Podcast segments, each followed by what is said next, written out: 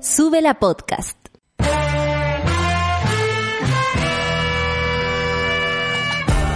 Cuando despiertas en otra sintonía, ves las cosas que otros no ven. Si a veces sientes que estás viviendo en Mordor, o como diría mi abuelita, te sientes como chancho en misa, este es tu lugar. Bienvenido al grupo de contención más diverso de la historia. Para ser parte, solo debes escuchar al resto, participar a tu manera, reír fuerte y comprometerte a buscar más misioneros para esta comunidad. Agarra tu taza y sírvete un buen café con nata, que ya está aquí nuestra guía espiritual, Natalia Valdebenito. 9 con dos minutos y partimos este café con nata. Bienvenidas, bienvenides.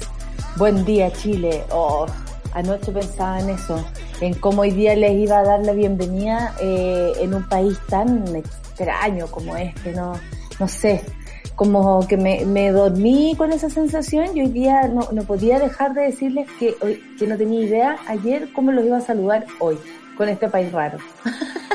Tengo que confesarlo. Son las nueve con dos minutos, ya van a ser las nueve con tres. Y eh, pasemos al informe del tiempo porque no queda de otra. Que saber por último qué ropa ponerse, ¿sabes? Polera, polerón. Eso sí, las temperaturas están subiendo una enormidad. ¿ah? Eh, estábamos diciendo que venía la primavera y ahora el verano, el que se viene parece con mucho escándalo. Qué rico, cuarentena encerradito. Mm. Y Quique 18 grados, nubosidad parcial variando nublado, con vientecito, me imagino, aire costero, cosa más rica estar en Iquique. Un beso para todos quienes están por allá. Copiapó 19 grados despejado, Santa Cruz, región importantísima en nuestro país, localidad, pero absolutamente trascendente en todo lo que ocurre en nuestra eh, acontecer diario, va a estar despejado, 25 grados, así que yo creo que he de esperar que Pichilemu, todo ese lugar también más costero, obviamente cuesta que salga más el sol y el viento, debe estar, pero con tutti. Talca también, otra ciudad muy importante de Chile, donde vive gente tan importante. Talca, 23 grados despejado con vientos entre 25 y 40 kilómetros por hora, así que afírmate tele. Valdivia, 16 grados, nubosidad parcial. Isla de Pascua, así yo los invito ahora a cerrar los ojitos, pensar que estamos llegando a la isla y que te están recibiendo y te ponen la, la corona esta, este collar de flores. Oh, ahí uno dice, aquí no hay vuelta atrás. Isla de Pascua, 22 grados, nubosidad parcial, ocasionalmente nublado pero la verdad es que la temperatura en Isla de Pascua es exquisita. Yo le quiero mandar un beso, un abrazo a las mujeres de Isla de Pascua, que este último tiempo han luchado muy fuertemente por sus derechos. Eh, ustedes saben que es, es una isla, las cosas funcionan de otra manera y los derechos de las mujeres, la violencia hacia la mujer en Isla de Pascua es muy contundente. Y las mujeres de Isla de Pascua este último tiempo han dado gala de, discusión, de, de, reflexión, de organización. Y como siempre, a las que van, a las que van dando pasos hacia adelante les debemos todo. Así que muchas gracias mujeres de Isla de Pascua. Vamos a inventar algo ahí para que estén comentando por estas partes, por este Chile occidental, cómo les ha ido en esta cruzada. Enrique París, vamos a los titulares. Enrique París repudió críticas maliciosas, fíjate, no le gustó que le criticaran el plan Fondeate en tu casa. Me, mire, bueno, van a tener que acostumbrarse nomás a las críticas, ¿ah? No le contaron a este señor ministro que todo lo que hacía el gobierno era motivo de crítica. Al parecer, eh, eh, un sector de este país no está acostumbrado a esto. Bueno, en realidad nadie. ¿Ah? Los invito a hacer yo misma en redes sociales un solo día y se les va a quitar de inmediato el susto a la crítica. En el último día de plazo presentan acusación contra, eh, constitucional contra Jaime Mañalich. Qué lástima que haya sido el último día, pero bueno, eso habla un poco de nuestra oposición, puede ser la oposición a este gobierno y también de la premura, de la importancia. Lo que sí me alegro que eh, exista la, la, acusación constitucional contra Jaime Mañalich. Esto, por supuesto, en opinión muy personal. Director del Fondo de Inversiones Directas de Rusia, propone vacunar contra COVID-19 a toda América Latina primero y luego cachar si, si nos sale una, una nariz en la guata y de ahí los rusos. Esto parece una buena idea, pero yo llamaría a dudar. Solamente es a dudar. La nueva constitución, según Piñera, los 10 puntos esenciales que definió como contenido el mandatario, fíjate, él se dio el tiempo, por supuesto, en un diario local, eh, muy afín al pensamiento del presidente, y lo sentaron y le dijeron, ¿qué opina usted de la constitución? Y él dio ahí sus 10 pasos. Bueno, ahí veremos si nos importa o no. Defensoría de la Niñez anuncia querella ante el Ministerio Público por caso de menor baleado en Coyipulli. Revisaremos esa noticia, por supuesto que estamos muy, muy, muy atentos. Ahora, ¿habrá, ahora, ¿habrá reparación efectiva? Es una pregunta. Gobierno sumará nuevos programas para víctimas de violencia policial. Sin mascarilla ni distanciamiento, playas de Río de Janeiro registran grandes aglomeraciones. ¡Qué lindo! El país más contagiado del mundo está celebrando ahora en las playas. ¿Qué me dicen ustedes? Y alcaldesa de Bogotá pide perdón por violencia policial que desató protestas. Bueno, no hizo lo mismo eh, el alcalde, mm, eso sí, ah, el alcalde de Santiago no hizo lo mismo a propósito de la violencia vivida desde el 14, desde el 18 de octubre en adelante. Y esta mañana se la quiero dedicar con mucho amor a Fabiola Campillay. Ella no lo está pasando bien, está pasando por un, por un problema de salud muy, muy fuerte eh, está, está grave en, en el hospital. Eh, al parecer va a tener que ser operada. Sufrió muchos dolores, eh, profundos dolores, y tuvieron que llevarla a un centro asistencial donde determinaron que mm, lo, que lo, que ocurre es de urgencia. se la quiero dedicar esta mañana porque sin duda, bueno, el, no, yo no hablo por, por mí ni siquiera por estar cerca de la situación. Creo que a todas y a todos nos, desde el primer momento, el caso de Fabiola nos estremece y les pido a todas, a todos, como a veces dicen por ahí, que a lo que crean, a lo que crean, eh, le pongan una velita por, por Fabiola y, y por su pronta recuperación. Mandémosle fuerza a ella, a su familia, nos necesitan en este momento.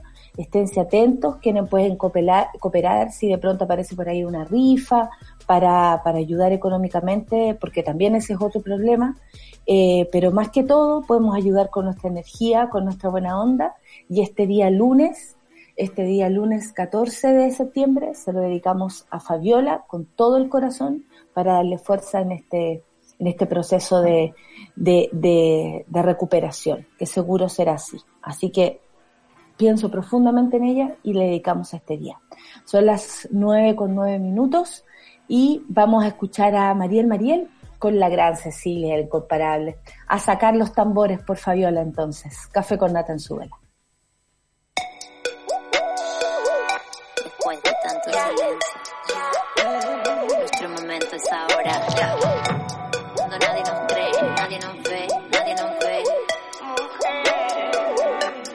Sacar los tambores. Hay que sacar los tambores. Hay que sacar los tambores. Hay que sacar los tambores. Hay que sacar los tambores. Una semana asesina. Está cambiando el clima. Todo está cuesta arriba. Cuesta llegar a la cima. Cuesta encontrar una rima. Hay que cuidar a la prima. Hay que ponerse a la fila, hay que atrapar la familia. Hay que salir arrancando, hay que salir persiguiendo. Hay que esperar su momento, o va a explotar antes de tiempo. Yo no le pido favores, no entro en su juego de roles. Después de ensayo y errores, hay que sacar los tambores.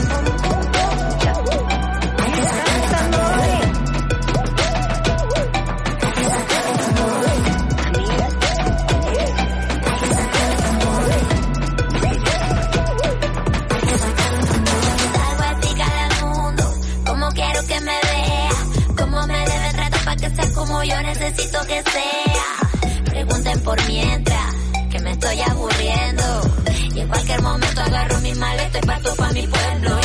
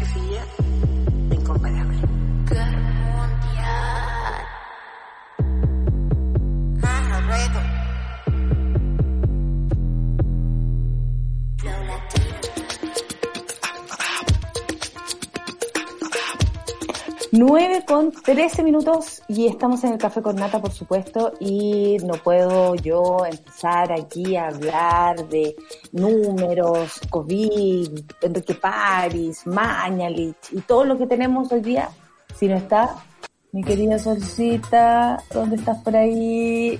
Oh, amiga. Ah, yo, oye, ¿sabéis que está? Sincerémonos, la verdad. Sincerémonos. Sincerémonos. Eh, yo me- cuando me agarro el pelo porque me quiero sincerar. Eh, encuentro que está súper difícil levantarse eh, en, en este país, ¿sabes? Está terrible levantarse en este país. Como el otro día pensaba así como, quiero que me pase algo bueno o tener buenas noticias de algo como algo que sea un pequeño descanso. Pensé, pensé eso hoy día precisamente en la mañana. Como quiero que pase, eh, quiero que pase algo que te borre de pronto, pero eh, como la primera, no sé, como me Claro. una, una cosa así, como Como cuando pensábamos uno, uno, uno, uno, ya. ¿Por qué, se, ya. por qué se- se muere la gente buena? Cuéntenme, a Ahora ver. 10, ahora 10. Oye, son las 9 con 14 y eh, resulta que Enrique París no le gustaron y dijo que eran críticas maliciosas a propósito de las críticas que se han hecho al plan Fondéate en tu casa. Evidenciando molestia, el ministro dijo que re- reitera- reiterará perdón, hasta el cansancio que los permisos 18 son más restrictivos de los que, mu- que los que dice el resto, ¿no? Oye, oye, oye, esto no es aquí samba canuta, dijo. Nunca he dicho que hemos derrotado la pandemia. Estamos muy preocupados. No vamos a, re- a negar la realidad nunca. También dijo, en el reporte de este domingo se informaron 2.082 casos, o sea, ya pasamos de nuevo la barrera de los 2.000. Llevamos dos días así. Eh, con una positividad de exámenes del 5.73%. Oye, tengo que decir que un amigo se tuvo que ir a hacer un, un PCR a un CESFAM de Ñuñoa y le, le respondieron muy, muy rápido. Al parecer en algunos lugares ya la cosa se empieza a agilizar. Yo creo que es por el constante, por, porque cualquiera... Porque agarráis práctica. Claro, agarráis ritmo, aga- agarráis ritmo de algún modo. Eh, bueno, el ministro Enrique Párez, como dijimos, dijo que y calificó como críticas maliciosas al proyecto gu- gubernamental Fondéate en tu casa. Los problemas comunicacionales, informaciones contradictorias y disputas públicas entre las propias autoridades de gobierno marcaron las últimas dos semanas. Hay que recordar que Belolio decía una cosa, después París decía otra, después Belolio corregía a París, después París corregía a Belolio, al final uno decía, esta gente se comunica, hay reunión el día lunes entre ministerios para ponerse de acuerdo, Por último, el WhatsApp. Y no- claro, un WhatsApp. Eso marcaron las últimas dos semanas que eh, recordamos así, tras el anuncio del plan que en su primer momento autorizaba las visitas en las casas, incluso en comunas que están bajo cuarentena. Yo me acuerdo que nosotras acá nos agarramos la cabeza dos manos, como dicen, y eh, eh, pensando en estas soluciones o eh, como yo creo que el gobierno venía con la intención, y, algunos pueden reconocerla como positiva, como una buena intención, ¿no? De dar una buena noticia, como no saben. Vamos a disfrutar, porque sabemos que la familia es lo más importante, vamos a disfrutar este, eh, este 18 cuando le preguntaban razones epidemiológicas a la señora Daza, eh, o Denise Aguaturbia Daza, como quieran llamarle, eh, ella eh, no daba razones epidemiológicas como ha bajado el número de contagio, hay trazabilidad en ciertas comunas, en fin, nada, nada de eso. Solamente daba a entender que la familia tenía que juntarse porque sabe, y de nuevo la utilización de lo que se supondría, saben ellos, ¿no? Cómo viven algunas personas la cuarentena, no sé, de acuerdo a cuánta gente ha abusado, por ejemplo, del copete y lo han pasado mal en las casas, o, la violencia, en fin, que es un problema que existe y que es real, pero que a este gobierno honestamente no le importa. Entonces, cuando nosotros escuchamos de sus bocas eso, uno dice, esto lo están manipulando para, para dar eh, razones de lo que dicen. ¿Cachai? Como darse razones a sí mismos, como, bueno, es por esto que lo hacemos. Pero la verdad es que cuando hay un contagio, por ejemplo, que en las últimas horas más de 2.000 personas hayan resultado con, o sea, son, los resultados de nuevos casos de coronavirus, uno dice, no hay razones para que en algún momento incluso, yo escuché a Belolio decir, eh, las comunas que incluso están en cuarentena tienen permiso para salir el 18 y el 19. Y como la gente, las preguntas de los periodistas, los epidemiólogos y toda esta gente que nosotros conocemos, eh, a esta altura ya son nuestros amigues, porque si uno se quiere interesar ya conoce a esta gente, todos levantamos como, ¿qué?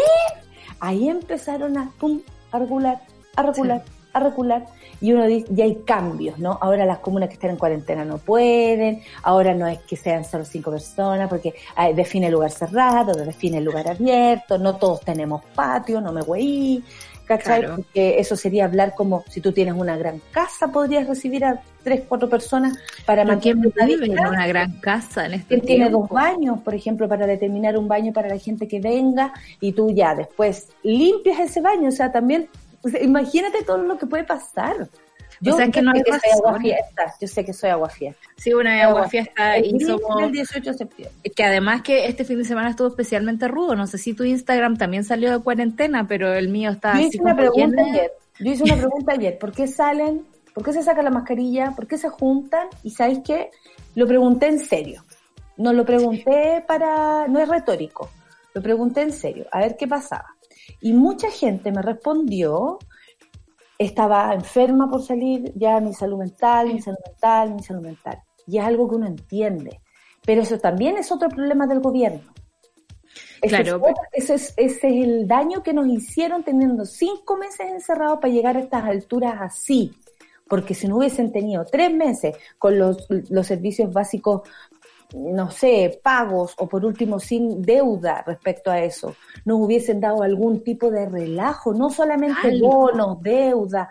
Eh, Pero además son golpes, amigo, les llegó la cuenta de él, o sea, es como, yo ya me río, es como, ok, démosle, démosle, onda, ¿para qué? ¿Para qué vamos a, pescar, digamos, esta cuestión? Claro, por ejemplo, aquí me contaban que en Barro Italia estaba lleno el fin de semana. Lleno. Si hacíamos un paneo por todos los lugares, yo este fin de semana no, no ni me asomé para la calle, así que no tengo idea, pero les voy a contar que como se abrió el cerro, el fin de semana, el paseo de para allá y para acá, para allá y para acá. No, está rígido. Y uno en el metro, en la micro, no en el parque. yo no sé cuándo fue la última vez que usé una tarjeta VIP.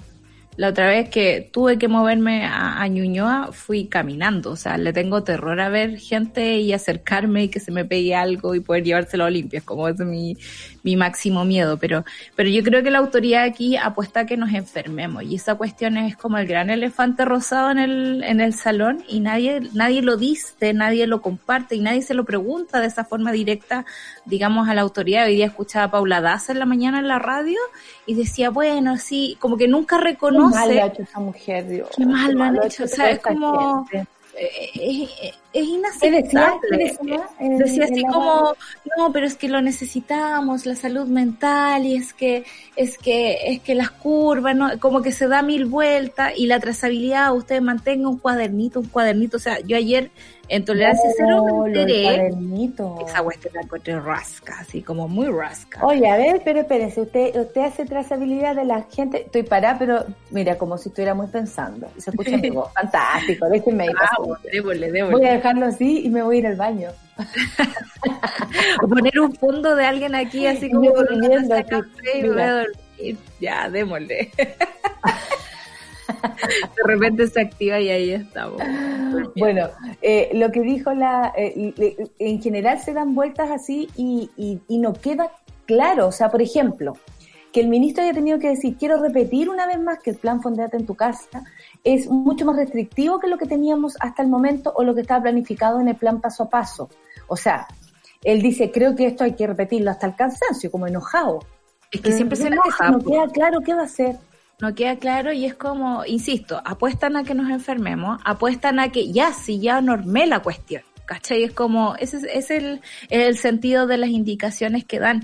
Y es súper fuerte porque no tiene que ver con la realidad epidemiológica del país. Es, de, es, de hecho, digamos, el fin de semana escuché a varias personas del, sistema de salud decir, loco, estamos cansados, estamos así hechos papa y ustedes quieren seguir sobrecargándonos como el, el, el, asunto, lo encuentro súper irresponsable y uno, o sea, espero, dijo el ministro así, enojado, ¿ah? Espero aclarar de una vez por toda la gente que critica, yo creo que maliciosamente esto que es una liberación del paso a paso. No es así, es todo lo contrario, dijo. Lo que no entiendes tú, Sol, según el ministro París, obviamente y probablemente somos culpables, no digo yo, de que no hayamos comunicado bien, dijo él, hemos tratado de comunicar al 100% y con la máxima claridad que esto es mucho más restrictivo de que se hubiese mantenido el, plan paso a paso tal como estaba. Claro, ¿por qué es más restrictivo? Pero espérate, es restrictivo ahora, cuando se les hizo el atajo. Claro, pues. Pero ellos iban en franca, eh, eh, como eh, en vestida a libérense, pásenlo bien, júntense con la familia, si ustedes son dos, inviten cinco, si tenéis patio, invita diez. Este fin de semana hay una cantidad grande de gente que se juntó. Yo sé que incluso la monada también. No me vengan con wea. Y eh, no les voy a decir, oye, que levante la mano el que lo hizo, porque cada uno sabrá eh, cuál es su responsabilidad frente a todas las cosas que hace. No somos acá ni la mamita, ninguna de las dos quiere ser mamá, así que no vamos a ser la mamá de los monos. Eh, en ningún caso. Solamente les vamos a pedir que, que sean inteligentes. Porque la verdad que lo que viene eh, a continuación es el plebiscito y para eso sí hay que estar buenos y sanos. Pero por otra parte, Ustedes saben que cuando lleguen a un centro asistencial van a tener dificultades para ser atendidos. Y también van a tener dificultades para que le entreguen el, el PCR rápido si no van justo al, fondo, al, al CEFAM que fue mi amigo y que por suerte le dieron el no. Ay, qué bueno, porque ya era segunda vez que se contagiaba, si era, si era cierto. Entonces, no vamos a correr la misma suerte todos. En este país no tenemos la suerte de correr la misma suerte todos. Bueno, y desde ese punto de vista hay que ponerle un poco más de, de color. Ese es el problema en general, digamos, que nos ha develado la pandemia. Y es que por más que tú intentes incluso hacer las cosas bien, la desigualdad base es tan fuerte, es tan grande que no nos alcanza, digamos, para eh, poder suplir, digamos, las cosas que están pasando. Es lo que pasó en Argentina, por ejemplo, que se intentaron hacer las cosas bien, hubo una cuarentena efectiva, sí, está siendo muy larga, pero devela los otros problemas que habían ahí. Es lo mismo que pasó en Perú, es lo que pasa en Chile, que si tenéis plata te podía atender. Y ni eso, porque insisto, ayer escuché este dato que me llamó mucho la atención, porque ¿cuáles son los parámetros del gobierno? O sea, yo de verdad pienso, el bicho no se toma feriado, el bicho sigue. Yo sé que ellos piensan que si uno cruza la calle no te va a pasar nada, que, que el, bicho se pone buena persona. de Mata Norte, claro, Pero a mí me, todavía tengo dudas sobre la trazabilidad. La trazabilidad es el talón de Aquiles y es la única estrategia que te permite controlar una situación epidemiológica como esta. Entonces, Pero, amiga, de eso que tú dijiste de trazabilidad, no van a haber trazadores, van a haber fiscalizadores. Necesitamos trazadores. Paren con esto de fiscalizar porque tampoco les resulta. además, se les pasaron todos los hueones para la quinta región. Todo. Sí. Igual se llenó la quinta región, con conta lleno. Se les pasan todos los hueones para el sur, se les pasan todos los hueones para el norte. ¿Por qué? Porque si tú te das un paseo y si tienes un automóvil, hazlo. Haz el, el, el ejercicio de ver si alguien te detiene en algún momento va a preguntarte para dónde vas. Puedes No. cruzar tres, cuatro comunas y les va a dar lo mismo. Acá no hay trazabilidad. No habiendo trazabilidad, uno no puede considerar serias lo, serio lo que dice el gobierno. Y Sí, bueno, so- sobre todo porque la trazabilidad es delicada. O sea, debe, en Vitacura, el, el nivel de trazabilidad de personas que llega es de una por cada enfermo. Una. O sea, que, ¿quién vive con una persona en Vitacura? De verdad, de partida. Es como al menos tenéis tres, cuatro personas y tú, tú empezás a pensar, esto es por la mala fe de las personas que no quieren decir con quién está, es porque perdieron el rastro, es porque no existe la capacidad de rastrear a las personas. Eso es una comuna que más encima tiene plata para hacerlo, ¿cachai? El que mejor la lleva es Renca, porque llevan un montón de tiempo trabajando en eso, se asociaron, digamos, Renca la lleva, dices Renca la lleva. Sí, atroz, pero bueno, Renca la lleva. que dijeran eso. Sí, obvio, si es que cómo se la gente de Renca. Sí, porque Iban van a la plata de la educación de Renca en ese para cartel. poner cartelito. En cambio, este alcalde al menos se asoció con una buena universidad y dijo, ya, démosle con los trazadores y ellos han llegado a cuatro por eh, contagiado, por ejemplo. Oye. Pero que ese parámetro no sea igual entre una ciudad y otra, entre una comuna y otra, significa que tenemos la cuestión súper descontrolada. La desigualdad en nuestra gran pandemia. ¿Sabéis que eh, en este mismo en este mismo problema estoy más pegada que la cresta, no se confundan? Yo si sigo, si, si de pronto la sol me interrumpe porque ya me quedé pegada, definitivamente no estoy hablando. Y ahí la dejamos. Y yo ya me doy cuenta, ya tenemos códigos. Pero eh, si me quedo pegada, fino. En el último, en el último día de plazo se presentó acusación constitucional contra Jaime Mañalich. La acción es respaldada por 10 diputados del Partido Comunista, Radical, Comunes, Revolución Democrática, UNIR, Acción Humanista, FRB, PPD y Convergencia Social. Perdónenme, FRBS. Este domingo, sí. El ¿cuál Frente es? Regi- Regionalista Verde. Y, siempre se me olvida la otra. Sí. Este domingo se cumplían los 90 días después de la salida del señor eh, ministro que tomó en sus manos el- los primeros días de la pandemia, los primeros meses, y, eh, y ayer se cumplían los 90 días, el tiempo límite para interponer esto. Esta, esta, este impeachment, eh, ella, esta, y, y la acusación constitucional contra el ministro Mañelit, eh, impulsada por los sectores que ya les dije, pone en riesgo, o sea, lo que ellos acusan es que el, el ex secretario de Estado eh, puso en riesgo la vida y la salud de la población. El domingo, el domingo ayer vencía el, el plazo y para el ingreso de esta acusación. Ya se cumplían 90 días después de la renuncia del ex titular de salud. Los asesores de la diputada, por ejemplo, ah, de, la, de la señora Claudia Mix, impulsora de la acción, entregaron el documento eh, general de la Cámara Baja, Miguel Landeros, que cuenta con 10 firmas que son las necesarias para ser ingresado. La acusación constitucional contra el ex ministro es parte de nuestra tarea legislativa. Es un rol que tenemos que ejercer como fiscalizadores, sobre todo en la contingencia de la pandemia, señaló Mix quien acusó a las políticas públicas mal implementadas han significado el fallecimiento de más de 16.000 personas. No podemos avalar la impunidad. Eh, la acción apunta a Mañalich por vulnerar gravemente los derechos constitucionales a la vida eh, e integra la integridad física y psíquica de la, uy, qué importante eso, de la población infringiendo, eh, infringiendo, supongo, la Constitución, además de faltar a los principios de probidad y publicidad. Eh, va a estar interesante esto, yo no sé cuál es el, el, el, el, el modo a seguir, eh, cómo, cómo, cómo, se procede ahora. regular, claro. Sí, cómo como- se procede, pero ya está. Ya está, ya está. Y yo creo que es importante siempre, hoy día también de Daza decía así como no estoy de acuerdo con esto, sí hicimos todo lo posible, ¿cachai? Eh, Pero que Oh. Ayer, ayer eh, París tuvo que decir lo que hay que decir, ¿no? Que el Parlamento tiene la eh, capacidad y la y, la fuerza para hacerlo, tiene la, ¿cómo se dice? La, la facultad, eso, la facultad. No es malo pasar por revisión, digamos, cuando se te han muerto 16 mil ciudadanos, o sea, es como, ¿de verdad te parece poco? ¿De verdad parece que sea una cosa así baladí, que hay que pasar por ahí nada más? Pero ¿sabes qué? Me sorprende lo que dice, por ejemplo, Jimeno Sandón, y aquí tiene que ver con el negacionismo frente a la realidad, que me parece muy grave, sobre todo por lo que tú decías anteriormente por la salud mental, física y en todos los aspectos de nuestros doctores, doctoras, enfermeros, enfermeras, TENS, kinesiólogos, kinesiólogas y toda la cantidad de gente que trabaja en los centros de salud, ya sean em, privados o públicos, porque están todos hasta las cachas, hay que decirlo para allá y para acá. Eh, porque más encima las condiciones de trabajo, por muy que sea la clínica no sé cuánto, no son muy, muy distintas a las condiciones de trabajo en otro lugar.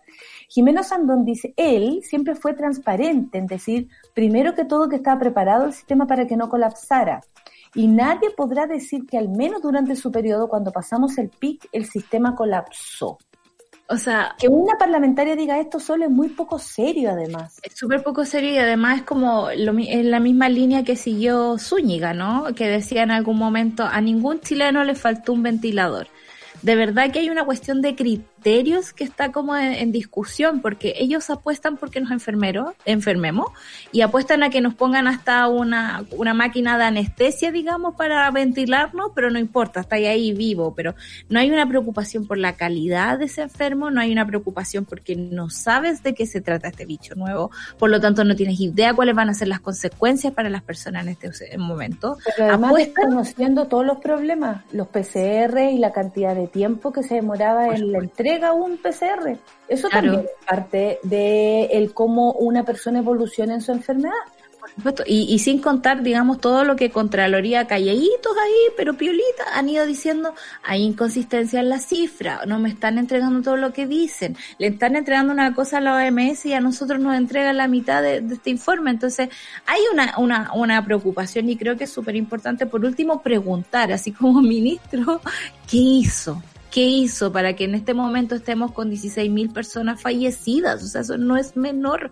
Somos un país demasiado chico para tener ese número ahí encima. Sí, hay que estar súper atentos y atentas entonces a lo que va a pasar con la acusación constitucional en contra del ex ministro Mañalich.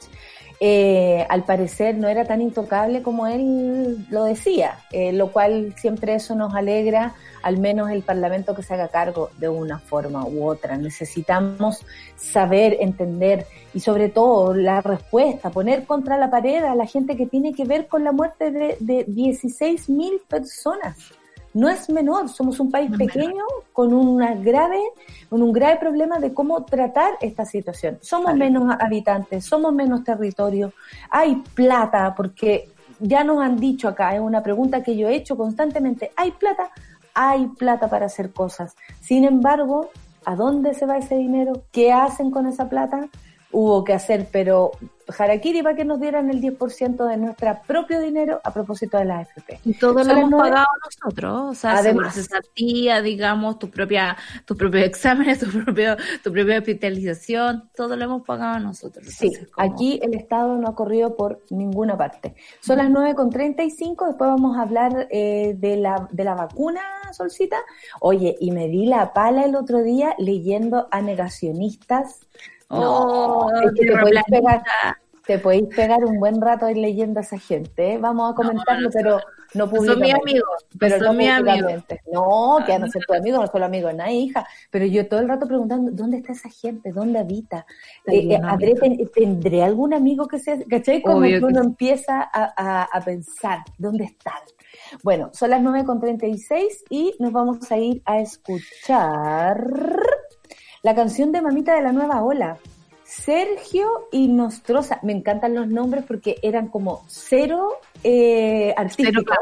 como súper chileno. Sergio Nostrosa, que fue, ni un brillo.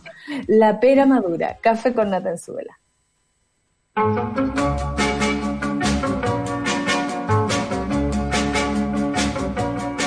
El tiempo es el que penas y amarguras. Quizás la dicha que tanto sueño es una pera que está madura y caerá, caerá, caerá al pensar tal vez ah, ay, eh, en el amor. Ajá, ajá, ajá, ajá. Será más tarde o más temprano que con mis manos tu rostro amor se inicie espero siempre la pera madura y caerá, caerá, caerá al pensar tal vez, ay, en el amor. Y mientras perdura mi Señor la pera madura, esperaré para olvidar mi sed con su frescura y el aroma que da su piel. Mi corazón mientras tanto te espera pronto has de caer igual, igual que la pera madura, que siempre, siempre he de morder. Y caerá, caerá, caerá, al pensar tal vez, ay, en el amor. Y mientras perdura mi Señor la pera madura, esperaré para olvidar mi con su frescura y el aroma que da su piel. Mientras tanto te espera y sé que pronto has de caer. Igual, igual que la pera madura, que siempre, siempre he de morder. Y caerá, caerá, caerá al pensar tal vez, ay, en el amor. Ajá,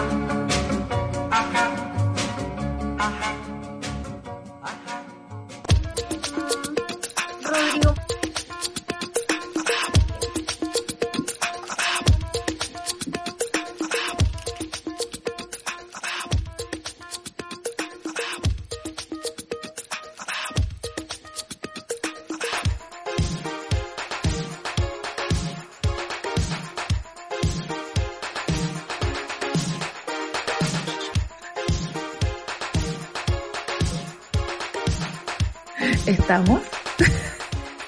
Estamos súper. Lo que pasa es que el Whereby nos sacó.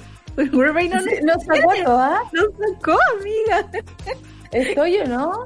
Sí, sí está. Oye, mira, el mapache, ¿eh? Mapache Daza.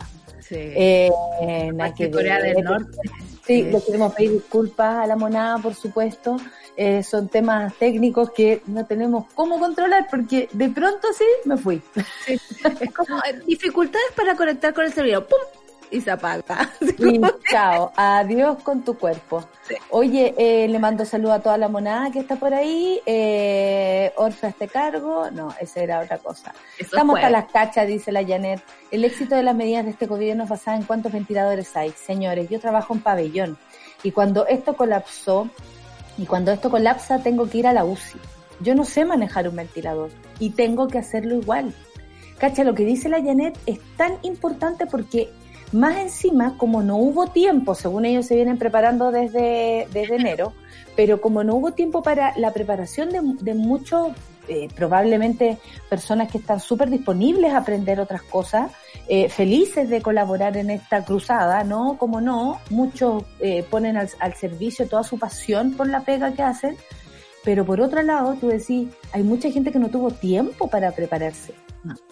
¿Cachai? O sea, ella dice, yo tengo que irme a un lugar donde no, no es mi competencia. Por muchas no ganas, por mucha, claro, y voluntad.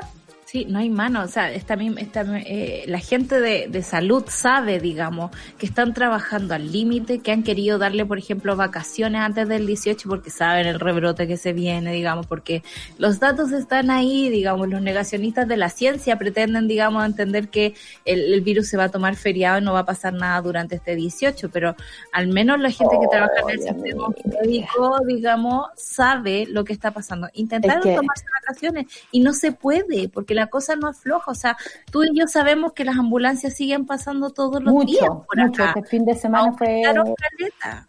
sí, y no es un factor muy científico, pero de verdad te da una, una temperatura de sobre lo que está pasando alrededor. O sea, bien sabemos que agosto no fue tan así, por ejemplo. Y ahora en septiembre aumentó. Y eso eh, se nota, no hay nada que decir. Oye, Rusia eh, se propone vacunar contra COVID-19 a toda Latinoamérica, región que es una prioridad en el desarrollo y producción de la vacuna Sputnik 5, eh, aseguró F. Kirill Dmitriev, jefe de fondo estatal encargado de suscribir contratos de venta y distribución con otros países. Solicita eh, dudamos ante esto, ¿no? Porque a mí me pone un poco de, Queremos salvar gente de Rusia, América Latina y en todo el mundo, dijo. Sí, pero igual envenenamos a gente que habla pestes de nosotros, o sea, es Rusia, O sea, yo igual pensaba el otro día si cuánto uno estaría dispuesto a ceder si es que está ahí enfermo, es como aceptarías una vacuna rusa que no está completamente probada en Occidente, por decirlo de alguna forma, bajo los parámetros de la OMS. No se sabe muy bien cómo se armó, no se sabe muy bien cómo terminaron con ella ya lista. Entonces, eh, hay, hay muchas dudas por ahí y también decía, por ejemplo, escuchaba a AMLO en México que, que la vacuna no debería tener ideología, pero yo pensaba, el gobierno Sebastián Piñera aceptará algo de Vladimir Putin si le ha hecho la pata china todo este, durante todo este tiempo, por ejemplo, o aceptar una vacuna. lógica de Piñera le da algo. Le da un poco lo mismo, sí, es verdad, pero, pero, pero, pero, tú dices hay, hay situaciones como políticas, económicas, que a veces no permiten que sea tan fluida una relación como, ven, tráete las, las vacunas nomás para acá, porque obviamente me imagino que también Estados Unidos va a entrar en esta pelea. No, yo quiero vacunar primero a América Latina, porque total, América es mía. Eh, según claro, y según ellos, América Latina es una prioridad. Primero porque sus países son amigos de Rusia. Y segundo porque América Latina está abierta a un análisis honesto de la vacuna rusa explica Mitriev, quien recordó que la aparición de la vacuna despertó un gran entusiasmo en América, obvio, Asia y Medio Oriente, mientras que en algunos países al que los llamó mundo occidental reaccionaron con gran envidia. O sea, esto sigue siendo una pelea con Estados Unidos. Por supuesto, por, supuesto. Y es como tan infantil todo, ¿cachai? Y te das cuenta que está jugando con la vida de la gente. Y no lo digo porque uno desconoce igual los procedimientos. Quizás no, uno no, no, no llega a entender cómo se armó la vacuna y tal cuestión. Pero lo que se hace con la vacuna, ¿cachai? Trump la promete para sus elecciones. Rusia se presenta como salvador del mundo. Eh, se habla de envidia. ¿Qué es eso? Dios mío, encuentro que es como tan poco serio todo, es como... No, no, no, si en un momento, mira, Nata Damos dice, en un momento va a salir China a decir, cabros, yo tengo la solución, la vacuna es para todos y se acaba esto que nosotros también hemos inventado. Inventamos el problema y la solución. ¡Qué wea! Y tuvimos así a todo el mundo.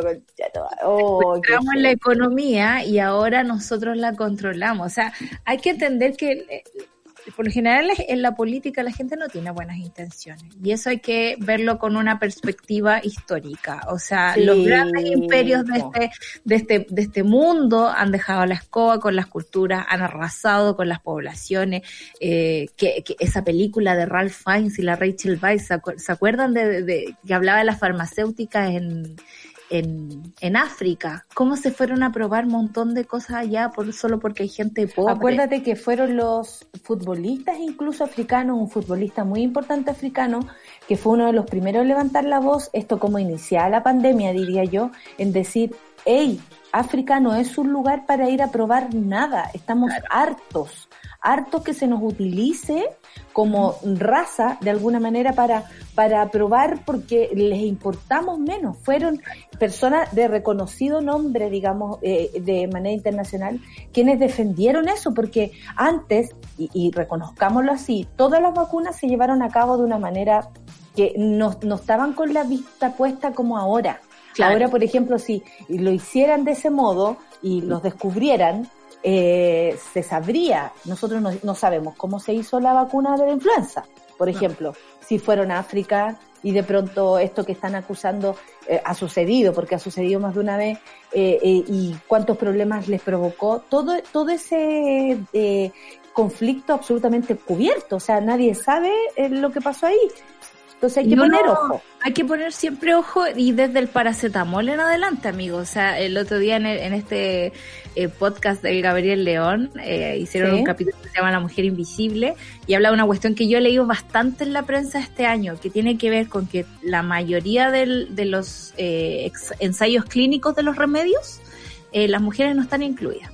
Entonces ponte tú una mujer que vive con dolor crónico toda su vida, no es tema para la industria farmacéutica. O sea, te aplican, digamos, y puedes estar sobremedicado usando remedios que a los hombres les funcionan de una forma distinta. El ataque al corazón tiene distintos síntomas en un hombre y una mujer. Entonces uno va al hospital y te dice, no, usted está con un pequeño ataque de histeria, ¿por qué no se vuelve para la No, casa? y además el concepto de género respecto a eso, porque Por mucho supuesto. tiempo dejaron pasar a mujeres eh, en estados tal vez graves, básicamente porque lo que les pasaba no era considerado importante.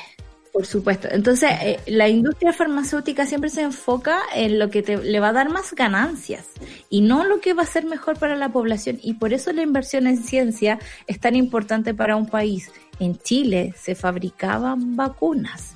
El señor Alexis Calergis, que me gusta su nombre porque es tan griego, ¿no?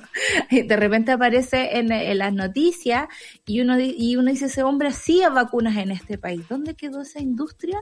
No sabemos. Si el Estado no pone plata, si los privados no ponen plata en el bienestar, eh, de verdad uno ahí tiene que entender cuáles son las verdaderas eh, intenciones que hay detrás de eso. Por eso, vacuna, por muy al borde de la muerte que estemos, y es súper rudo pensarlo así, ¿cachai? Pero uno tiene No, que es buscar lo más concreto, es lo más que concreto. hagan bien. Es lo más concreto. porque no, de no- no nos pongamos lesos tampoco, porque es como rápido, rápido, rápido, eh, rápido malo o rápido bueno. Decide tú, po. ¿Cachai? Sí, pues. como yo prefiero, Sí, o sea, las cosas tienen su tiempo y hay que estar súper atentos, porque aparte que no llegar y, y exponerse como, sí, América Latina, vengan para acá. No, no significa, no se trata tampoco de eso. Claro. Oye, a propósito de, de web, eh, la nueva constitución según Piñera, los 10 puntos esenciales eh, que definió el mandatario eh, en este contenido, ¿no?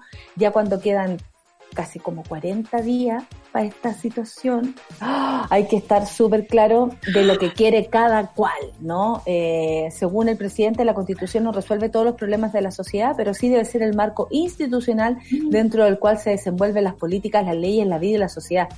Bueno, yo le voy a contar al presidente que si no fuera por la constitución, habrían varios problemas resueltos. Por ejemplo, uno de ellos Claro. es el agua, que es el tema que vamos a hablar a continuación con nuestro invitado. Uno de ellos es la educación como parte esencial de eh, la- el, el funcionamiento de un país. Otro es, eh, a propósito de los eh, servicios básicos, si no fuera por la constitución, nosotros tendríamos la posibilidad de tener nuestros servicios básicos, eh, eh, por, por último, Un poco más regulado, por decirlo. Más regulado y tal vez la libertad de regular frente a ellos, Sol, porque hay una especie como de amarra Sí. que tiene esta constitución que no deja que nadie avance, que no deja que nada se, se ¿cómo se llama? Se, se mueva. Y eso lo hemos, eh, creo yo, Claro. vivenciado eh, este último tiempo. Como, ¿cuáles son los amarres de la constitución? Creo que la Sí. pandemia lo dejó más que claro. Si alguien tenía dudas, ahora resulta que ya no. Eh, eh, uno, el rol del Estado. Chile debe ser una república democrática con Estado de Derecho en el cual el Estado sea más solidario y esté al servicio de las personas. Me, ahora el Estado es solidario. Yo digo, igual me dieron ganas con todo este decálogo que hizo el presidente. Es como, tú eres presidente, como que, y tenés dos periodos a tu haber, como que podrías haber hecho algo por esto, ¿no? Porque estáis pensando en un futuro que ni siquiera es tuyo, ¿cachai? Como, Claro, a ¿qué se propósito del futuro que no es pudiste tuyo. hacerlo mejor. A propósito del futuro que no es tuyo, la familia. Punto dos. La familia es el núcleo fundamental de la sociedad y el Estado debe proteger el derecho preferente y debe ser de los padres eh, la- educar a los hijos, el deber de educar a los hijos. Bueno, vamos a construir un lugar Habla donde mucho los de padres Piñera, ¿no? y madres, pero también definamos el lugar de padres y madres como, Como como cuando quiénes son esas personas. Si no solamente basta tener un padre y una madre para Claro. estar bien criados. Esta gente cree que solo por el hecho de construir una familia, Y además, con la que ellos plantean, estamos. A ver, espérate, estamos absolutamente desfasados. ¿Qué está pasando? sí. ¿Qué está pasando? Estoy yo aquí, ¿me escuchas? Yo te escucho, ¿tú me escuchas? Uno, dos, tres. Te escucho, pero estamos con cuatro segundos. Voy, no, si yo te me, escucho me voy. perfecto. Ya, se fue la sol, dos segundos nada más. Estamos, ¿Sabes lo que pasa? Que empezamos a hablar de Piñera y la constitución y se nos fue todo al carajo. La verdad es que sí. Pero si la gente no escucha, eso es lo importante. Solcita, estás hablando de la familia. Este señor propone que los padres deben educar a los hijos como un deber y uno dice, sí, claro, claro que sí, pero hablemos mejor de calidad humana, porque es una sociedad entera la que debe criar Sí. a un hijo. No, a un, y a un no te podéis saltar eso. ser. Claro, no te podéis saltar la calidad humana porque, no sé, en, en Francia, por ejemplo, está un poco a la inversa. Es el Estado el que le asegura la educación a las personas. Y eso tiene que ver con que de repente tenéis que salvar a ciertos niños de ciertas familias.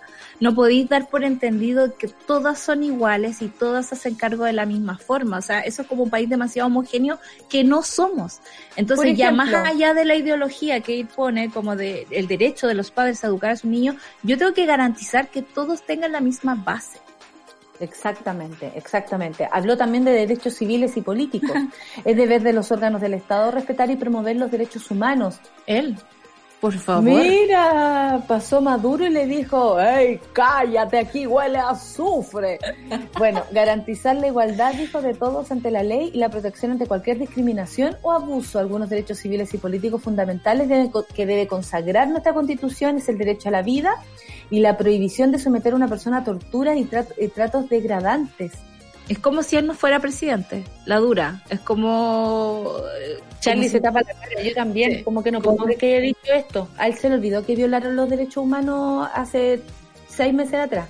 Y que, y que- y que no es capaz de hablar con las víctimas, ni siquiera, o sea, ni siquiera tiene esa deferencia, ¿no? Es como... Otro, eh, o- otro fun- derecho fundamental que según Piñera se debería consagrar en la Constitución es la libertad de expresión, de pensamiento y religión, la libertad de reunión pacífica, la ¿En libertad de asociación, lo que permite fundar o ser parte de sindicatos u otras asociaciones. Ah, no, en la calle no, entonces. Es como... Solo no, pero igual, pero espérate amiga, si eres parte de un sindicato igual te puedes ir cortado. Bien lo saben, le mandamos un saludo a los amigos de Radio Bio Bio.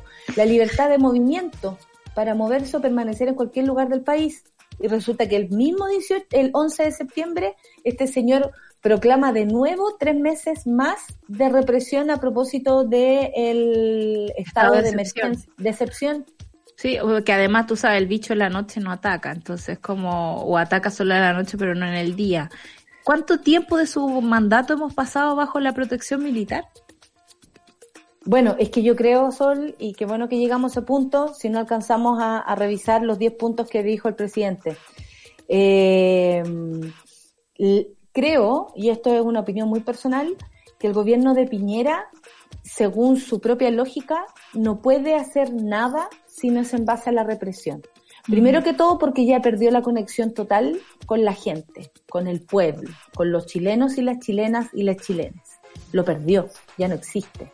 Entonces, no teniendo el control que tiene que ver un control en positivo, eh, confianza, información, todo eso tiene que ver cuando hablamos de control de una población, ¿no? Que lo que yo diga va a sur- surtir efecto. Oye, cuidémonos todos. Pero nadie se cuida porque ya llevamos seis meses y nadie nos ha ayudado. Entonces, ¿qué? Si nadie me ayuda, ¿qué voy a andar? Yo me voy a tomar un copete con mi amigo. ¿Tú crees que la gente no lo piensa así? Si al final me tengo que rascar yo sola, si nadie me protege, ¿qué- ¿a quién le importa dónde yo ande hueveando?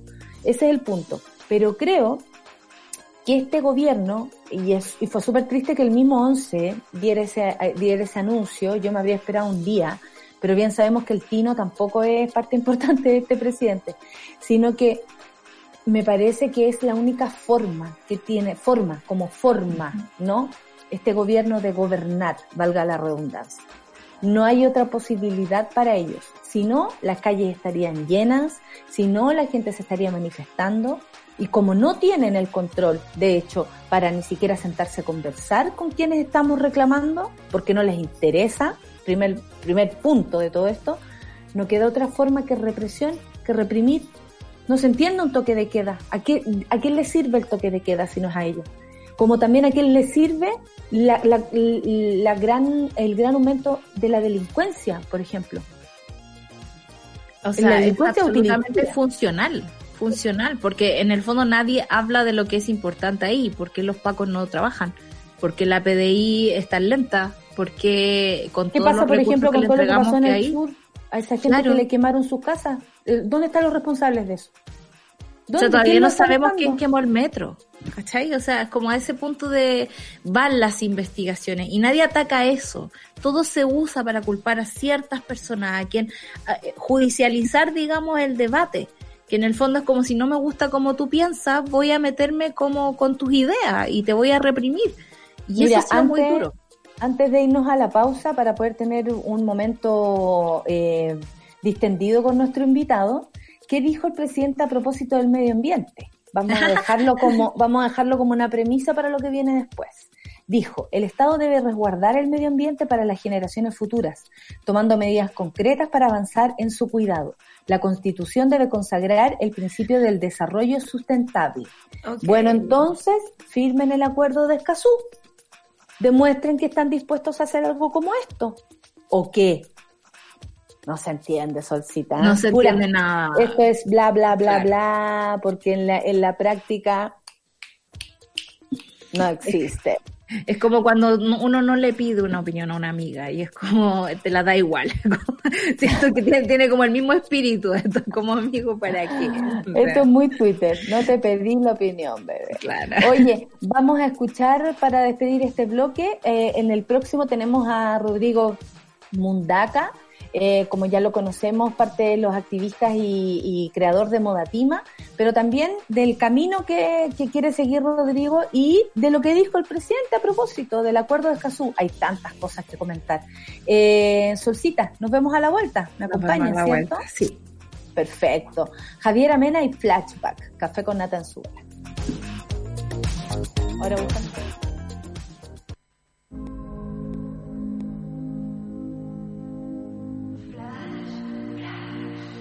No se puede dar andú,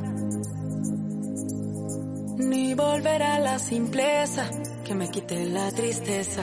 No hay nadie como tú, compartiéndome canciones, pero son más los errores que ilusiones. Ah,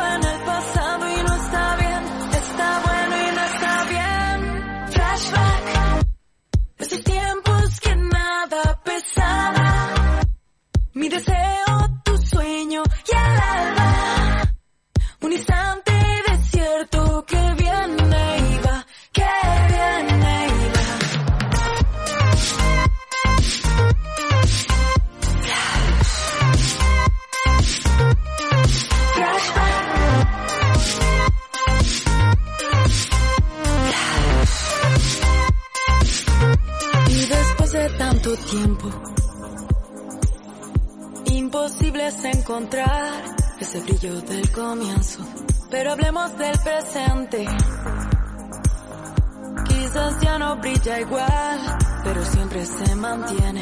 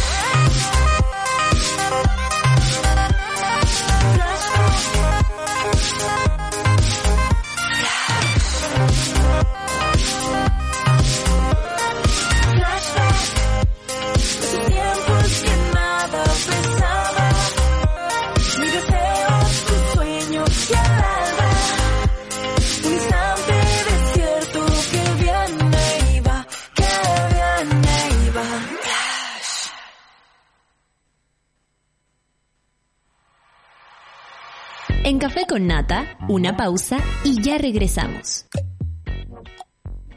Crea tu propio espacio con los nuevos mouse y teclados de Logitech. Minimalistas, inalámbricos, modernos y silenciosos.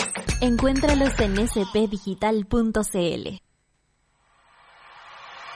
Ya estamos de vuelta en Café con Nata.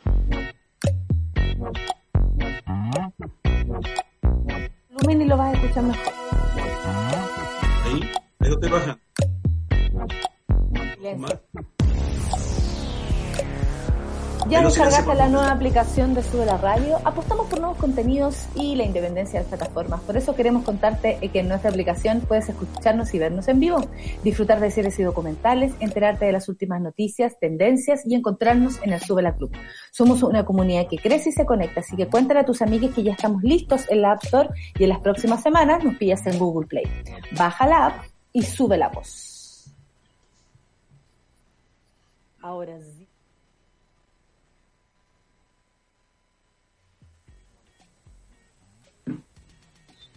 Ya le hicimos la presentación anticipada, eh, ya es un conocido también por estos lados y siempre lo citamos, siempre estamos pendientes de lo que pasa con, con Rodrigo Mundaca, bienvenido, activista por los derechos del agua y vocero nacional de Modatima y próximo gobernador eh, regional en Valparaíso.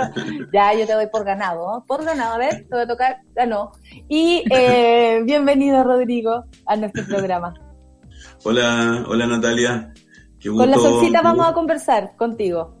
Sí, qué gusto, poder, qué, gusto, poder- qué gusto poder verte y poder verlo a todos bien, a pesar de este aislamiento físico, pero estamos muy conectados virtualmente, así que muchas gracias por la invitación. Absolutamente. Oye, tanto que hablar. El agua nos sigue importando y por eso hoy nos conectamos contigo, eh, porque viene una constitución y ese tema va a ser parte fundamental eh, en la discusión. Eh, y además, a propósito de lo que viene a continuación, que es el acuerdo de Escazú.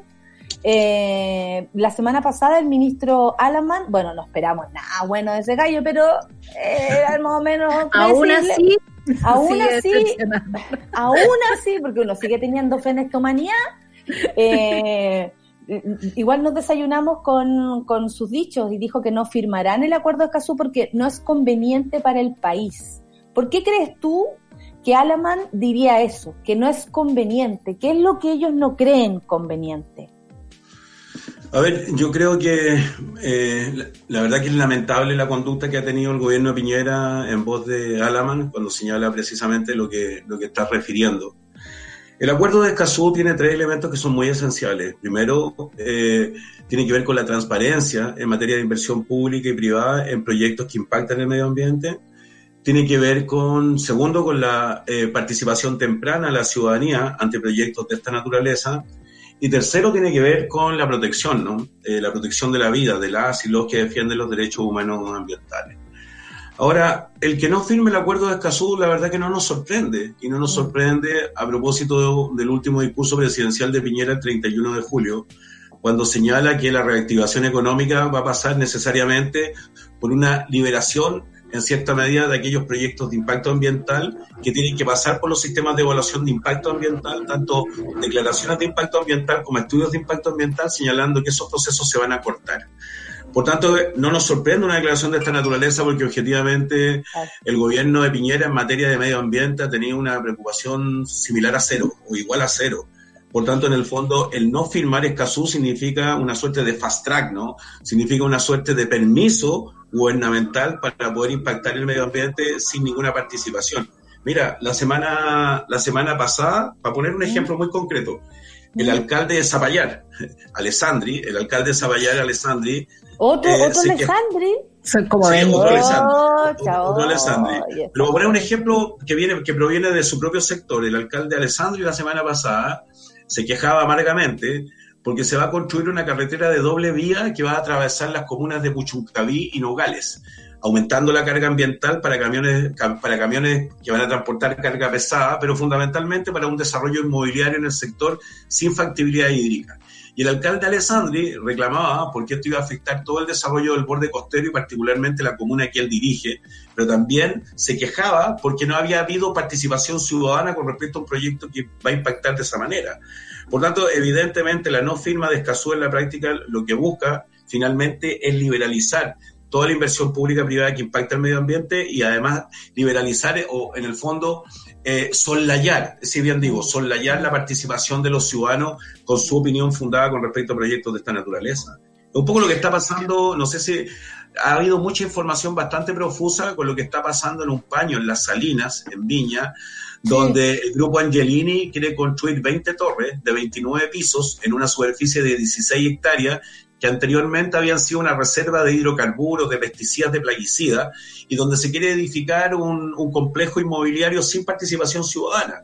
Y estos están dentro de la lógica de la reactivación económica que plantea el gobierno de Guillermo. Rodrigo, ¿y qué significa que, o sea, ya sabemos, digamos, el, el, que nos devolvemos como cinco pasos hacia atrás si es que esto no se firma, pero tenemos posibilidad, por ejemplo, de firmarlo un poco más adelante, quizás con otro gobierno andando, porque ya como que las imprecisiones de este mismo e incluso la hipocresía de haber participado como en las negociaciones iniciales y ahora como retractarse y decir no nos conviene y de hecho hoy día estamos esperando como las declaraciones de Alaman que dice así como no si tengo un documento para contarles por qué no nos conviene, pero en realidad sabemos que tiene que ver con proteger cierto la propiedad privada. Eh, ¿En, qué, ¿En qué momento espacial nos deja? ¿Tenemos posibilidades de seguir protegiendo, sobre todo creo yo, los ambientalistas, porque este gobierno no es un gobierno que tenga un buen récord de, de, protección a los derechos humanos y a la gente que lucha eh, por esas cosas? Eh, significa que vamos a estar aquí desprotegidos de aquí a 10 años, podemos eh, nosotros impulsar esto para que esto, claro. voy a arreglarlo, por ejemplo, que tú ya de gobernador pasías presidente y cambies toda la situación, algo así o no? Claro, eso, eso ya arreglar esta mierda. Natalia, ya corrimos toda la frontera de lo posible, con esa declaración tuya ya corrimos toda la frontera de lo posible. y no va a generar más de algún conflicto, más de algún conflicto bueno, habitualmente siempre estamos metidos en conflicto, así que un conflicto más, un conflicto menos, da lo mismo. Le hace la raya de nuestra vida. Que, le hace una raya para el tigre y decir son, Claro, una raya para la cebra. Obvio.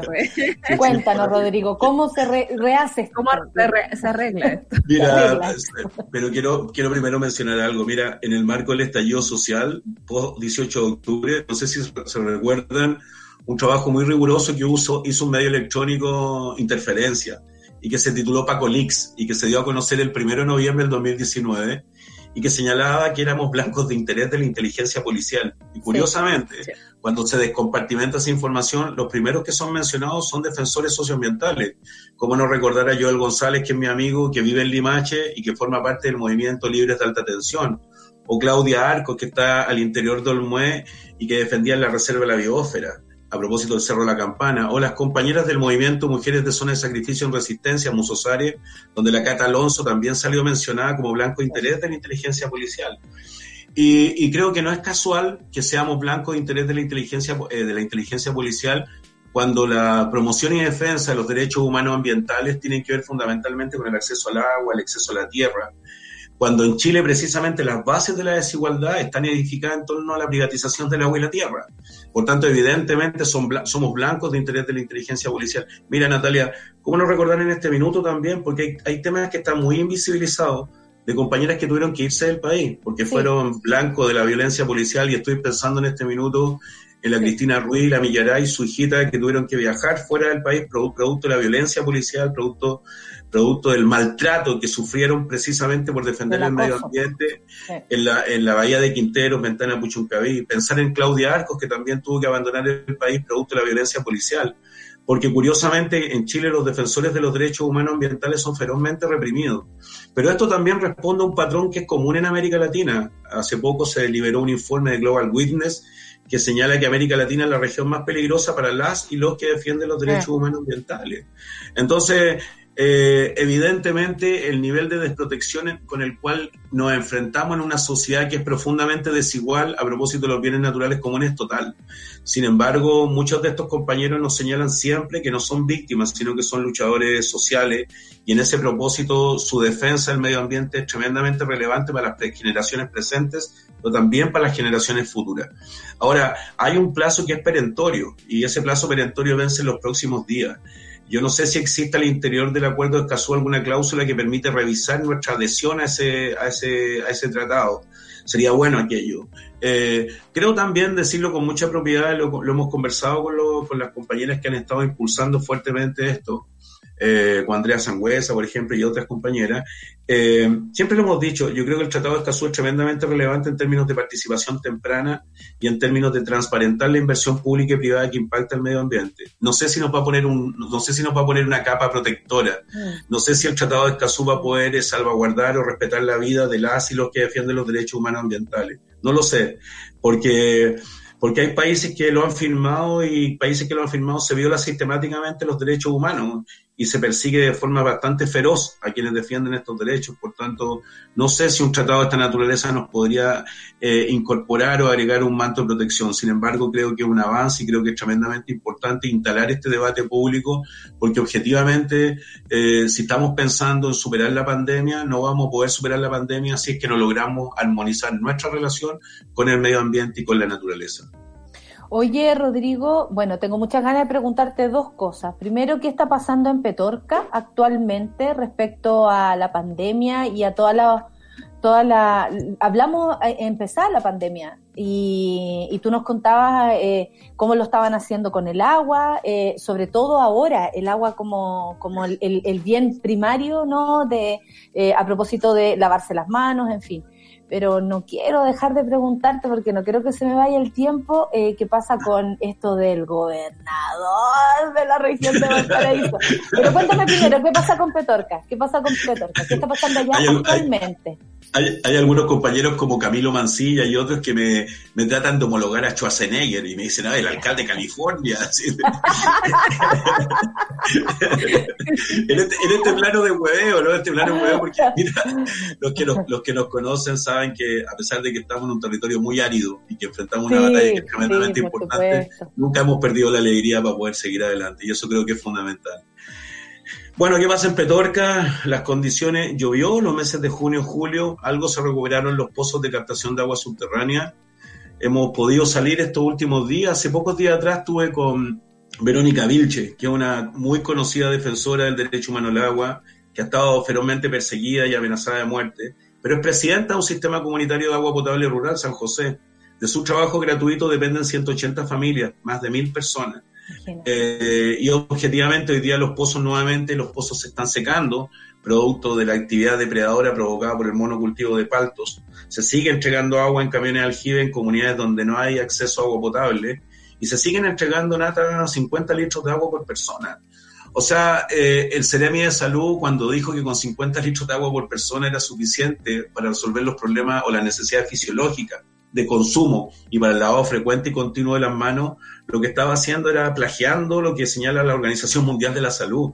En un escenario natural, en un escenario de normalidad, son de 100 a 150 litros de agua por persona. Pero en un escenario pandemia como este, donde los salubristas todos coinciden que hay que lavarse las manos de forma frecuente y continua, para impedir el avance COVID, créeme que con 50 litros de agua es, prácticamente es imposible. Los ríos siguen secos, no hay escurrimiento superficial de agua en los ríos, se siguen escalando cerros, se sigue sacando flora y fauna nativa y se continúa eh, plantando paltos porque no existen instrumentos de ordenamiento territorial espacial asociados a las capacidades de uso agrícola de los suelos. La CONAF sigue, sigue permitiendo el desmonte de flora y fauna nativa y por tanto la destrucción de los ecosistemas se mantiene inalterable. Oye, ahora que dijiste la CONAF, ¿qué, qué monos pinta la CONAF? Así real. Porque uno podría decir son esas cosas con las que el pueblo cuenta, pero al parecer no. Yo estaba en Isla de Pascua y me han contado todos los problemas que han tenido precisamente con ellos. Eh, ¿Qué onda es la CONAF? Hay un, hay un trabajo que hicieron los ingenieros forestales por la defensa del bosque nativo eh, y, y, varias organizaciones también que señala que desde el año 2008 en adelante la CONAF ha autorizado eh, el desmonte de flora y fauna nativa en una extensión aproximada de más de 20.000 hectáreas para cambiar el uso agrícola de los suelos, el, el, uso de los suelos. Mira lo que está pasando, por ejemplo, para poner cosas, temas, ejemplos muy contingentes, lo que pasa, por ejemplo, en Quilicura, al interior de la comuna de Las Cabras, la sexta región, donde la familia del, de la familia del río se compró muchos cerros arrancó toda la flora y la fauna nativa y empezó a poner palto. ¿Eso es posible en el país? Sí, es posible. Te podría pasar también en la región metropolitana, si políticos y empresarios, a mí me gusta mucho esta palabra, me voy a harto por esto, pero si políticos y empresarios muy conspicuos, muy vinculados a los centros neurálgicos del poder, se podrían comprar el Santa Lucía o el San Cristóbal, sacar toda la flora, la, toda la flora y la fauna nativa y poner palto. ¿Eso se puede hacer en Chile? Sí, sin ninguna duda. Rodrigo, ¿y qué tan endeudados estamos? Yo sé que como que no hay tiempo ya para reaccionar. Eh, siempre decimos acá que si no es el COVID lo que nos va a matar, va a ser el, cambio climático, el desastre que está pasando, eh, ya que nombraste California, digamos el guanaco también puede ser. Eh, en California, digamos, el gobernador dijo, o sea, ¿de verdad quieren hacerse los tontos con el cambio climático? Vengan a California. Y es algo que a mí personalmente, porque soy del campo, me preocupa que este verano, por ejemplo, vamos a tener, estoy segura, un montón de incendios que no sé cómo vamos a poder controlar.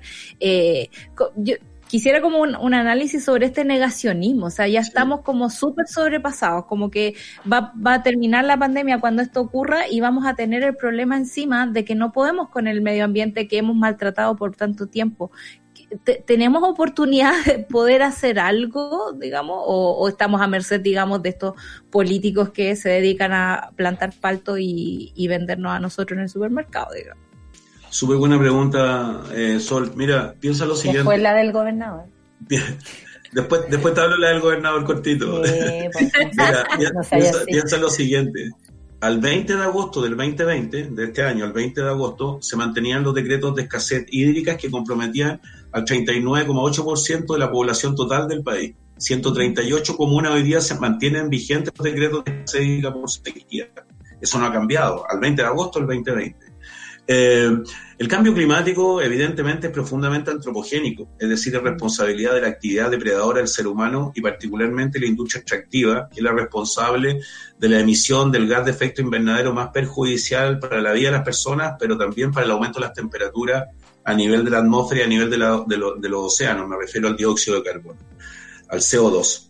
Por tanto, no hay, no hay dos opiniones con respecto a esto. El panel intergubernamental de expertos de cambio climático sostienen hace mucho tiempo que el cambio climático es profundamente antropogénico, es decir, depende de la actividad depredadora del ser humano. Disculpa que me repita.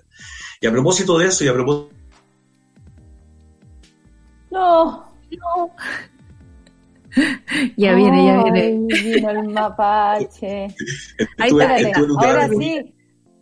Es que te fuiste, te fuiste, empieza. Quedamos en la, actividad depredadora del ser humano. Sí, te digo que a propósito de esto, eh, el día de ayer me tocó un debate muy intenso con el vocero del rechazo de Bópoli y estuvimos hablando de este tema. Sí, fue un debate muy duro. Pero, pero mira, a propósito de tu pregunta, Sol, el consenso científico hoy día señala que la pandemia no es culpa de los murciélagos. La pandemia es el resultado de la destrucción de los ecosistemas, el resultado de la destrucción de la biodiversidad y de los servicios ecológicos que brinda la biodiversidad, la pandemia es el resultado del avance en la frontera de los monocultivos, de la destrucción de los hospederos naturales de la fauna nativa. La pandemia es el resultado de la actividad depredadora del ser humano sobre el planeta que pensó que podía tener un desarrollo ilimitado en un planeta con recursos finitos. Por tanto, yo diría que hoy día una de, las, una de las cuestiones que son elementales y centrales en la discusión pública es ver de qué manera, superada la pandemia, logramos armonizar, a propósito de tu pregunta, logramos armonizar la relación de los seres humanos con la naturaleza en el proceso de producción de bienes materiales. Y eso supone incentivar la biodiversidad, eso supone incentivar los servicios ecológicos que brinda la biodiversidad, eso supone terminar con el monocultivo, eso supone política pública que preserve y conserve los bienes naturales comunes como el suelo y el agua, eso supone la deconstrucción de un nuevo paradigma de desarrollo que sea viable económicamente y competitivo, porque muchas veces nos acusan de querer destruir la economía. No, un paradigma que sea viable económicamente y competitivo, pero también socialmente justo y ecológicamente más sano. Y eso es lo que está pendiente en el país. Bueno, hay muchas cosas pendientes, sobre todo la pregunta que te hice yo, porque la gente está aquí, oye Rodrigo, y lo quiero de constituyente, eh, y muchos tal vez no leen por salud mental el Mercurio.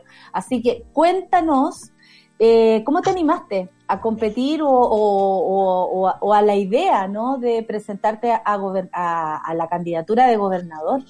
¿Qué es lo que, te, es lo que eh, te traes en mente, Rodrigo Mundaca? Queremos saber cuál es tu plan.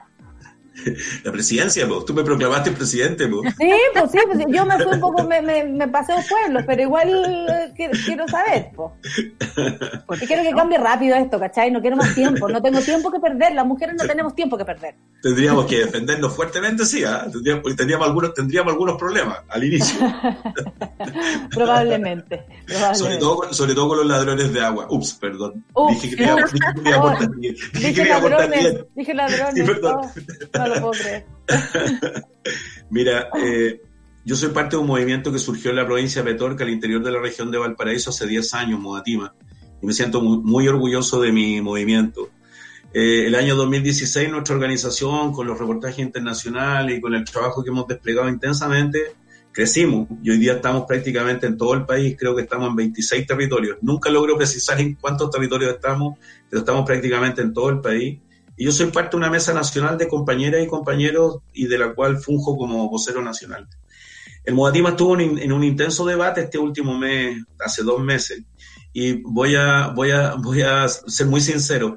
Durante mucho rato estuvimos utilizando esta metáfora que si estábamos en la Galería del Sausalito, en la Galería del Playa Ancha, o en la Galería del Estadio Nacional siendo, siendo blanco en la norte o siendo chuncho en la, en la Galería Sur, hemos estado muchísimos años gritando árbitro saquero.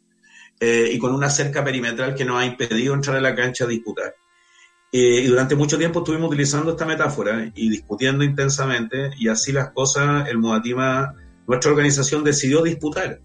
Vamos a tener compañeras que van a ser candidatas constituyentes, como la Carolina Vilche, la jefa de la Oficina de Asuntos Hídricos de la Municipalidad de Petorca. Gran noticia, gran noticia. vamos a tener compañeras candidatas constituyentes, creo que tú la conoces, que es una tremenda compañera y amiga, la Manuela Arroyo, que es la abogada del lonco Alberto Curamil y la lonca y abogada de varias causas mapuches de comuneros falsamente imputados, es abogada constitucionalista. Vamos a tener como candidata constituyente a la María Barrera en Osorno, Vamos a tener como candidatos constituyentes a Rodrigo Faún de la región metropolitana, eh, a Camilo Mancilla, que también ha estado con ustedes varias veces, que es un destacadísimo geógrafo que va a disputar en Magallanes. Tenemos compañeras que van a disputar los municipios como en Papudo, la Raquel González. Y por tanto hemos levantado una iniciativa de participación democrática desde nuestra organización que no solamente tiene que ver con la candidatura a gobernación, y durante mucho tiempo se estuvo discutiendo esto también y tuve un debate muy intenso en torno a disputar mm. eh, la elección de gobernador en la quinta región. Y finalmente, y lo quiero decir con mucha humildad también, yo me, pertenezco a un movimiento y el movimiento tiene ciertas disciplinas, tiene ciertos códigos. Eh, y finalmente lo que prevaleció fue que participáramos de ese proceso entendiendo que el proceso de centralización, Nati, está profundamente incompleto. Lo único que se ha avanzado con respecto a eso, a propósito de la Comisión Asesora Presidencial para la Descentralización y Desarrollo Regional presidida por el Esteban Valenzuela, lo único que se avanzó fue la elección de intendente y la transferencia de ciertas facultades y, ciertas competencias, pero hoy día sigue estando pendiente la igualdad horizontal territorial, sigue estando pendiente la democracia territorial. Mira, Hoy día en el país hay 100 municipios con menos de 100 lucas por persona anualmente y 15 municipios con más de un millón de pesos por persona. Hoy día no hay igualdad municipal y hay un tema que para nosotros es tremendamente relevante, que es la ley de rentas territoriales, que también está pendiente. ¿Cómo es posible que en territorios como en la provincia de Petorca o en Aconcagua o en territorios como la provincia de San Antonio o en la provincia de Valparaíso, ¿cómo es posible que empresas que depredan el medio ambiente, que usan de forma intensiva y racional los recursos naturales, a propósito de esa particularidad, tributen en la metrópoli y no tributen en nuestros mm. territorios donde hoy día mm. finalmente lo que ocurre es que se privatizan las utilidades devenidas de la apropiación de los bienes naturales comunes, pero se socializan las pérdidas, porque finalmente somos los ciudadanos los que nos quedamos con la carga ambiental. Por tanto, por eso tomamos la decisión de disputar y creo que es muy importante también señalar de que nos ofrecieron desde el Frente Amplio la posibilidad de, participar, porque no teníamos ninguna posibilidad de levantar una candidatura independiente saliendo a buscar más de 5.000 firmas en todo el territorio en una condición de aislamiento físico y pagando más de 1.500 pesos en la notaría.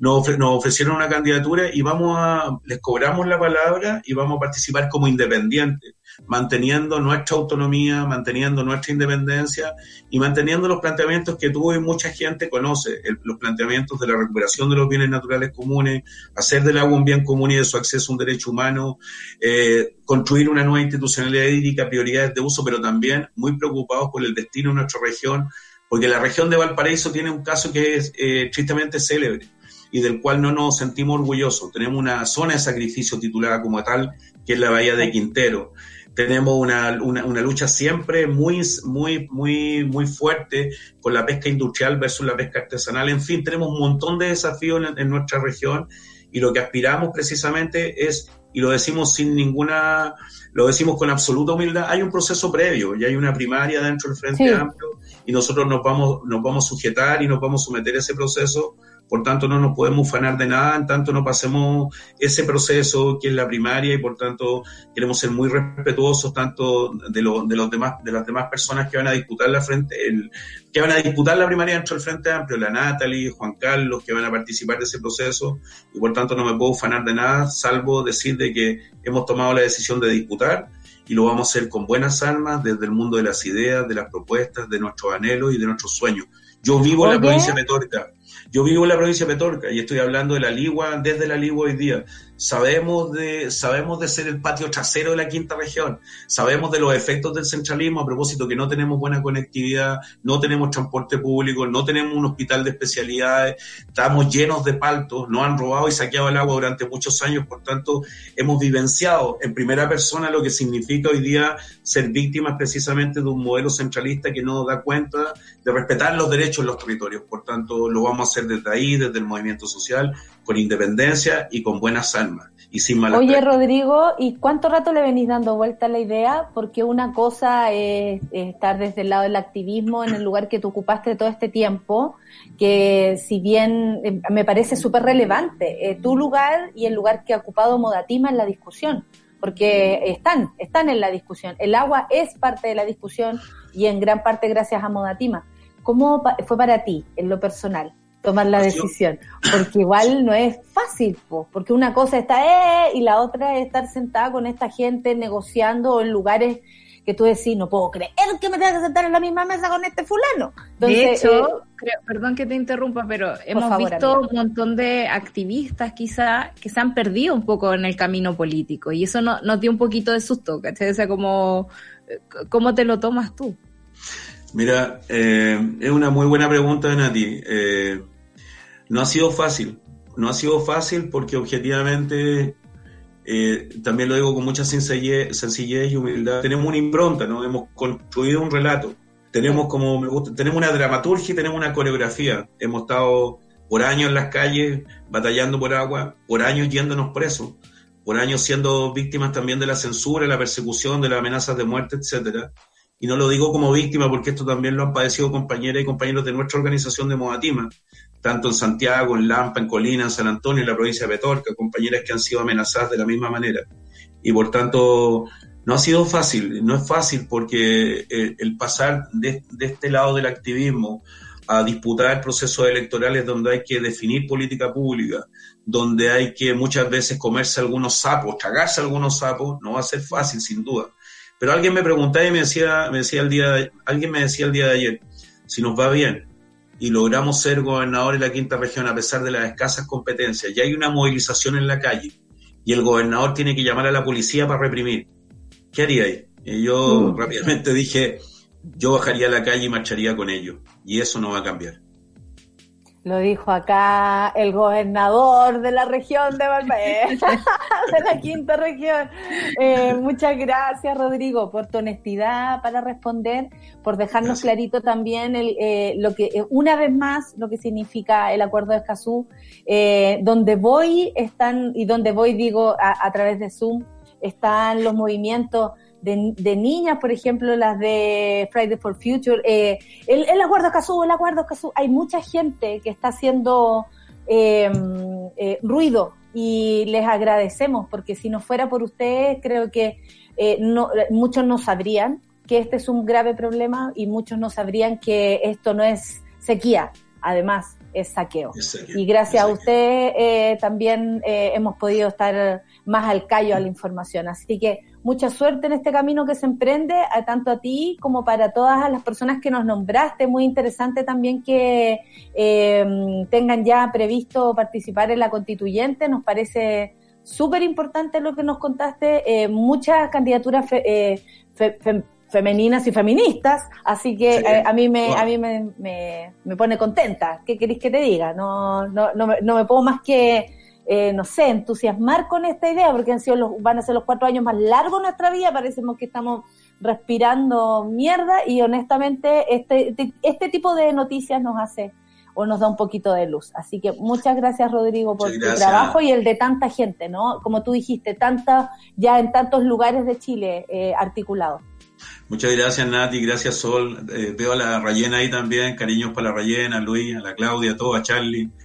Gracias. Voy a terminar diciendo que aunque el frío queme, el miedo muerda, el sol se esconde y se cae el viento, no nos vamos a rendir y vamos a llegar hasta el final. Hasta lograr tener una región inclusiva que termine con la exclusión y luchar por el buen vivir para todas y para todos. Muchas gracias a ustedes. Se les quiere.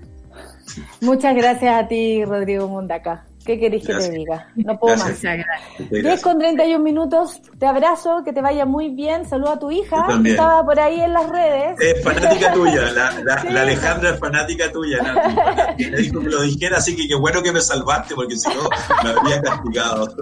La Alejandra me Mundaca es fanática tuya. Yo me acordé de ella, para que veáis tú. Un saludo a la Qué Alejandra. bueno, gracias. Rodrigo. Muchas gracias. Un Chao. abrazo, que estés Otro muy día. bien. Muchas Mucha gracias, me suerte. trataron muy bien. Gracias, amiga. Mucha suerte. Gracias. Cómo Gracias. no, pues. Oye, 10 con 32, bueno, quienes me conocen saben. Eh, Rayen, Araya, ¿cómo estás tú? No se. Es que, eh, es que, ¿qué puede decir uno después de las inspiradoras palabras de Rodrigo Mundaca? ¿Se Ah, mira, me dio calor, me dio calor.